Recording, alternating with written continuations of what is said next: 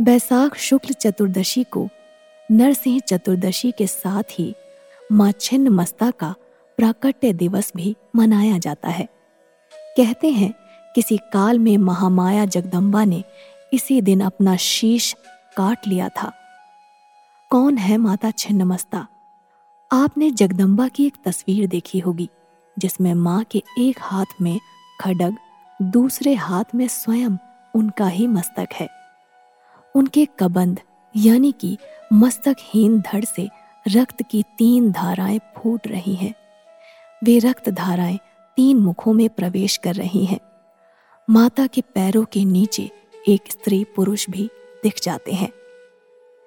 एक बार शिवप्रिया, माँ पार्वती मंदाकिनी जी स्नान करने के लिए गई हुई थी। साथ में उनकी प्रिय सखियाँ, जया और विजया भी थी। माता को भूख की अनुभूति हुई। इससे उनका स्वरूप काला पड़ गया। उनकी सखियों को भी बहुत भूख लगी। जगदम्बा की सखियाँ, जया विजया, कोई सामान्य नहीं है। शाक्त परंपराओं में इनका बहुत महात्म्य है। दोनों ने माँ पार्वती को कई बार टोका और कहा कि भूख लगी है, परंतु उस समय महामाया प्रकृति में लीन थी। मंदाकिनी में स्नान के बहाने वह पूरे जगत पर करुणा बरसा रही थी। उन्होंने जया विजया की बात अनसुनी कर दी, लेकिन जया विजया ने जगदम्बा को टोकना बंद नहीं किया। हार कर जया विजया ने कहा, माता अपने शिशु की रक्षा के लिए, उसके उदर की भूख मिटाने के लिए अपना रुधिर, यानी रक्त पिला देती हैं। आप तो संसार की पालक हो। सबकी भूख शांत करती हैं। क्या हमारी भूख नहीं मिटाएँगी? आखिरकार जगदम्बा ने वही बात कह दी, जिसे हम आप सामान्य तौर पर अपने ही मित्र साथियों से कह देते हैं। लेकिन यहाँ बात हम आप जैसे मतर्य लोग के प्राणियों की नहीं थी। जया विजया जैसी प्रिय सखियों के ताने सुनकर पार्वती सचमुच क्रोधित हो उठी। जगदम्बा नदी से बाहर आई अपने खडक का आह्वान किया और अपना सिर काट लिया। उनके धड़ से रक्त की तीन धाराएँ निकली, जिसमें से दो धाराएँ जया विजया के मुँह में गईं। तीसरी धारा स्वयं जगदम्बा के मुख में आकर गिरी। तीनों ही वह रक्त पीने लगी। माताएँ स्तनों से दूध पिलाती हैं, वह उनका रुधिर ही होता है।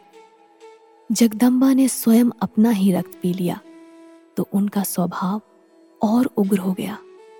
पूरे देव मंडल में त्राही त्राही मच गई। देवी का यह उग्र स्वरूप देखकर देवगण भय से कांपने लगे। उन्हें भय हुआ कि कहीं अंबा फिर से काली का रूप लेकर पूरी सृष्टि के विनाश पर ना उतारू हो जाए। आखिरकार महादेव इस समस्या के समाधान के लिए आगे आए।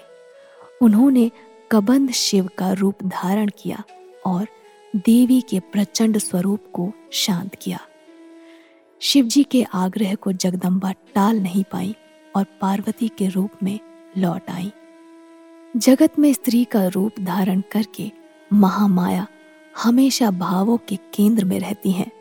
माँ, पत्नी, बेटी, बहन के रूप में जैसे वो जीवन के हर क्षण में स्थित हैं। ठीक उसी तरह वो इस धरती पर हर तरफ़ अलग अलग स्वरूपों में मौजूद होती हैं। माँ छिन्न मस्ता का स्वरूप उग्र है। यह देवी का वह स्वरूप है जब वह पूरी सृष्टि से दुष्टों के विनाश करती जा रही थी। त्रिनेत्रधारी माता का कंठ सर्पमाला और मुंडमाला से शोभित है। खुले बाल, जिह्वा बाहर, आभूषणों से सजी माँ नग्न अवस्था में है। सभी दिशाएँ ही उनका वस्त्र है। दाएँ हाथ में खडग और बाएँ हाथ में अपना कटा मस्तक है। कटे हुए धड़ से रक्त की तीन धाराएँ फूटती हैं। दोनों ओर उनकी सखियाँ जया और विजया खड़ी हैं, जिन्हें वह रक्तपान करा रही हैं। स्वयं भी माँ रक्तपान कर रही हैं। पैरों के नीचे कमल पुष्प पर एक स्त्री पुरुष युगल ही दिख जाते हैं। यह प्रतीक है कि माता के लिए अपनी संतान की रक्षा कितनी महत्वपूर्ण है।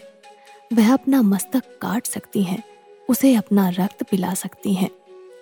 पैरों के नीचे स्त्री पुरुष युगल प्रतीक है कि कामेच्छा का बलपूर्वक दमन भी करना चाहिए। इस भयानक स्वरूप में अत्यधिक कामनाओं, मनोरथों से आत्मनियंत्रण के सिद्धांतों का प्रतिनिधित्व करती हैं। देवी छिन्नमस्ता का घनिष्ठ संबंध कुंडलिनी नामक प्राकृतिक ऊर्जा या मानव शरीर में एक छिपी हुई प्राकृतिक शक्ति से है। कुंडलिनी शक्ति प्राप्त करने हेतु या जगाने हेतु योगिक अभ्यास, त्याग तथा आत्मनियंत्रण चाहिए। योगिक क्रिया में यह अत्यंत महत्वपूर्ण है। एक परिपूर्ण योगी बनने हेतु संतुलित जीवन यापन का सिद्धांत प्रतिपादित होता है। छिन्न मस्ता मंदिर झारखंड के रांची से करीब 80 किलोमीटर दूर रजरप्पा में स्थित है। यह भारत के सर्वाधिक प्राचीन मंदिरों में से एक है। असम में कामरूप स्थित माँ कामाख्या मंदिर के बाद यह दूसरा सबसे बड़ा शक्तिपीठ है। समस्त सांसारिक प्राणियों के लिए छिन्न मस्तिका मार्ग ही श्रेयकर है। इसके मुताबिक सृष्टि में रहते हुए मोह माया के बीच भी अलिप्त रहकर पूर्ण आनंद या वंचना की स्थिति में भी स्थिति प्रज्ञ रहकर मानव मुक्त हो सकता है। देवी स्वयं ही तीनों गुणों, सात्विक, राजसिक तथा तामसिक का प्रतिनिधित्व करती हैं। ब्रह्मांड के परिवर्तन चक्र का प्रतिनिधित्व करती हैं, जो कहता है कि सृजन तथा विनाश संतुलित होना चाहिए। शीश काटना विनाश का प्रतीक है तो रक्त पिलाकर भूख शांत करना सृजन का। तो ये थी माँ छिन्न मस्ता की कथा। मिलते हैं अगली कथा में। नमस्कार।